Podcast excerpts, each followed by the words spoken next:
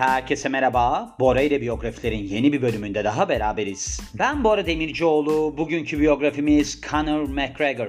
Conor McGregor benim uzun süredir yapmak istediğim bir isimdi. Ama şöyle ben sporcu biyografilerinden yılmıştım. Neden? Çünkü sporcu biyografilerini okuduğum zaman Allah şu maçı yaptı, bunu yaptı, şu puanı aldı falan filan gibi şeyler oluyor. Sıkıcılaşıyor. O yüzden de uzak duruyordum. Ama bugün aklıma şey geldi. Dedim ki bu arada dedim bu Conor McGregor çok aslında iş kafası olan bir adam olduğundan kesinlikle biyografisine kendi sitesi vardır ve orada yer vermiştir. Ve tabii ki yanılmadım. Bununla da kalmadım. Bunun yanında bir de ben şeye baktım. Böyle bir ilginç gerçekler falan gibi şeyler vardır ya onlara baktım. Onun için de çok güzel bir biyografi olacağını düşünüyorum.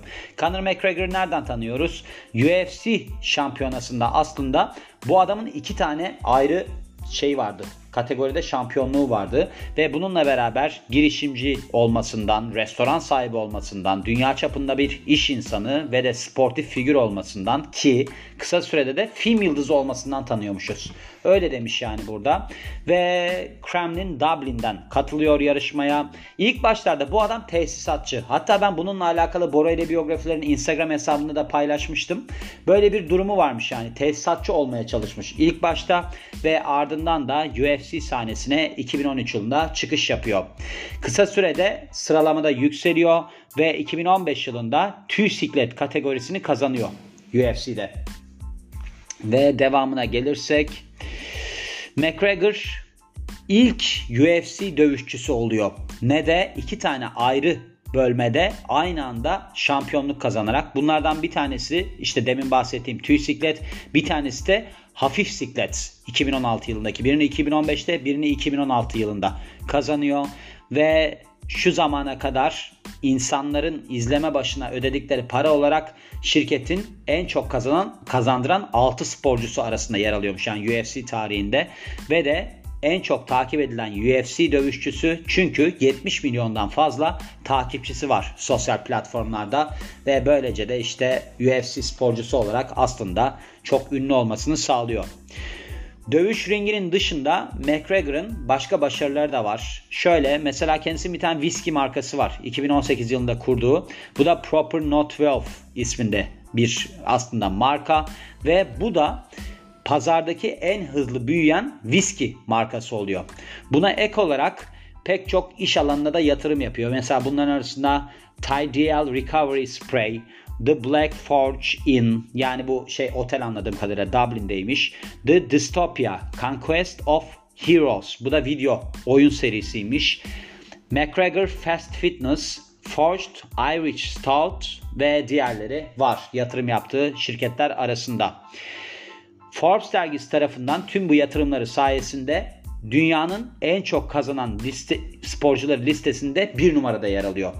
34 yaşında ve Amerika ile Dublin arasında geçiş yapıyor. Yaşam olarak bakarsak kendisinin şu anda nişanlısı olarak bahsetmiş. Ben bu kadınla evli olduğunu düşünüyordum. Aynı zamanda lise aşkıymış. D isminde ve 3 tane çocukları var. Connor Jr., Croya ve Ryan isminde.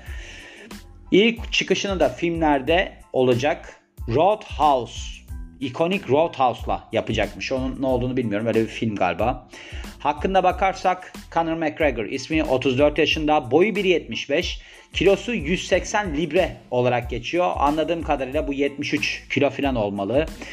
Ve devamında da ulusu İrlanda, devamında da başarılarına geliyoruz. UFC'nin hafif siklet ve tüy siklet şampiyonu.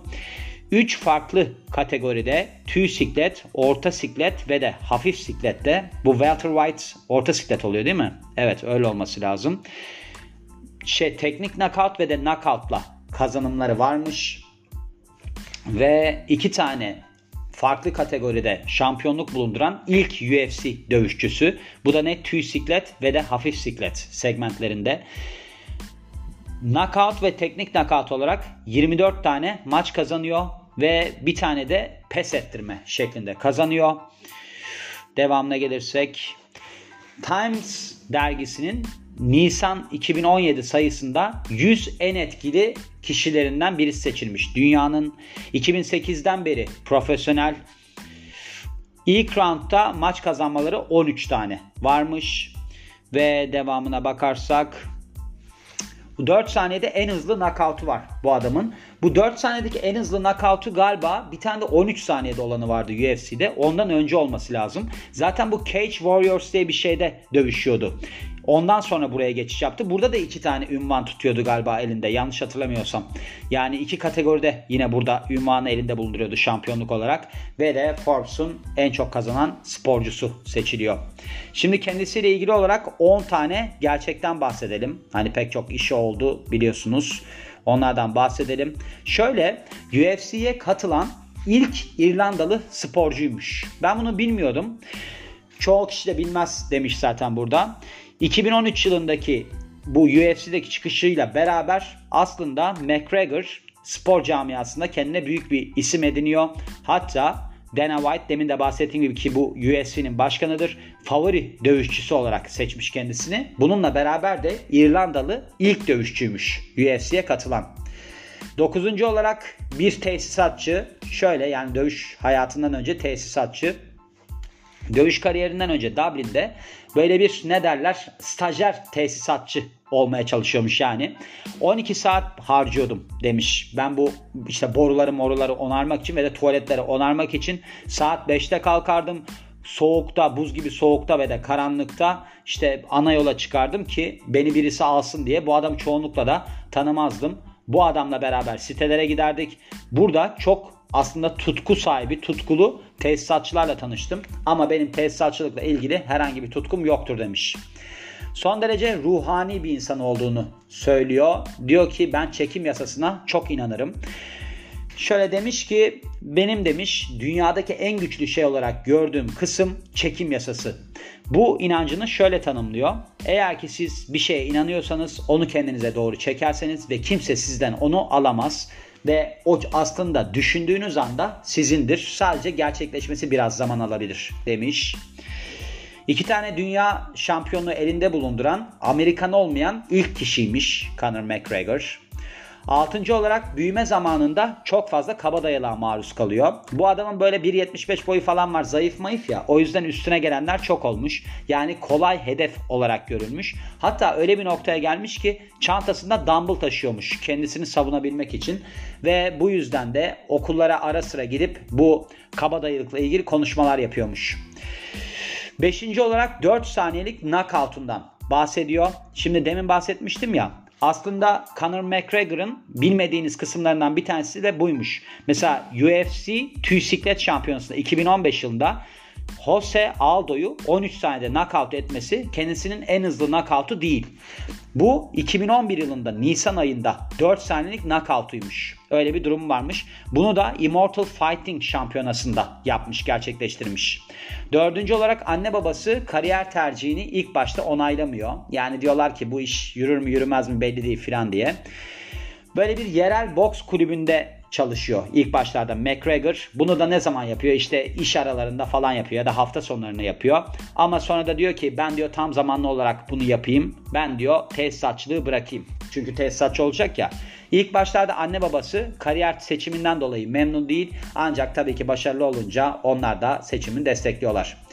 Şöyleymiş bu ilk kendi sitesinde okuduğumda hani bir filmde yer alacak filan demişler ya. Bu aslında James Bond'da bir kötü karakteri canlandırması planlanan bir kişiymiş. Bu da hangi filminde? Spectre filminde 2015 yılındaki. Ama şey demiş ben rolü geri çevirdim çünkü ben o kişi değilim demiş. Yani böyle bir gülerim mülerim demiş ama şimdi bu sitesinde de diyor ki ben filmde yer alacağım. Herhalde anlaşamadılar öyle düşünüyorum. İlk başlarda sosyal yardım yani kariyerinin başlarında sosyal yardımla geçiniyormuş ki sonradan tabii ki en yüksek para kazanan sporculardan birisi oluyor. 235 dolarlık şey sosyal yardımla geçiniyormuş bu UFC çıkışından önce ve de Knockout of the Night gecesinde 60 bin dolar kazanarak ki burada Marcus Brimage tarafından aslında bozguna uğratılmış.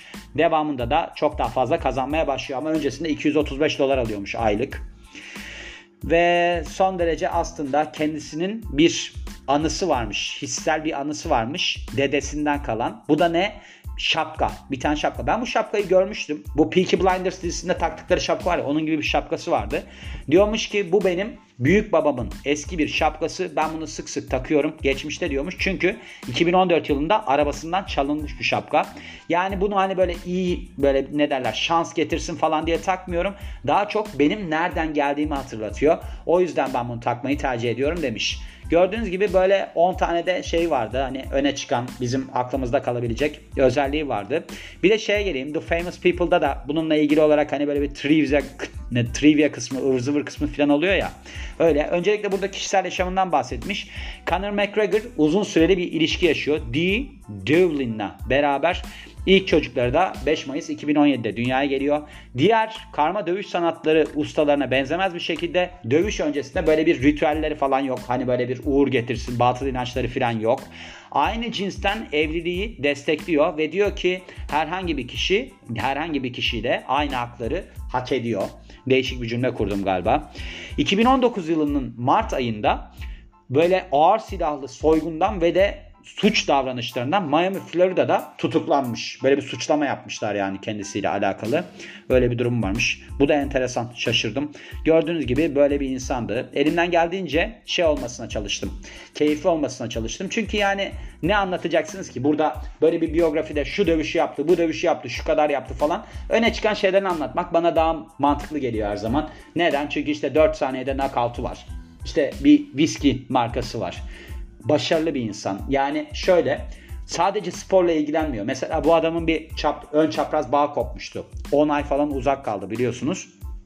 Sonra onunla ilgili de belgesel çekmişti mesela. Adamın böyle şeylere çok kafası çalışıyor.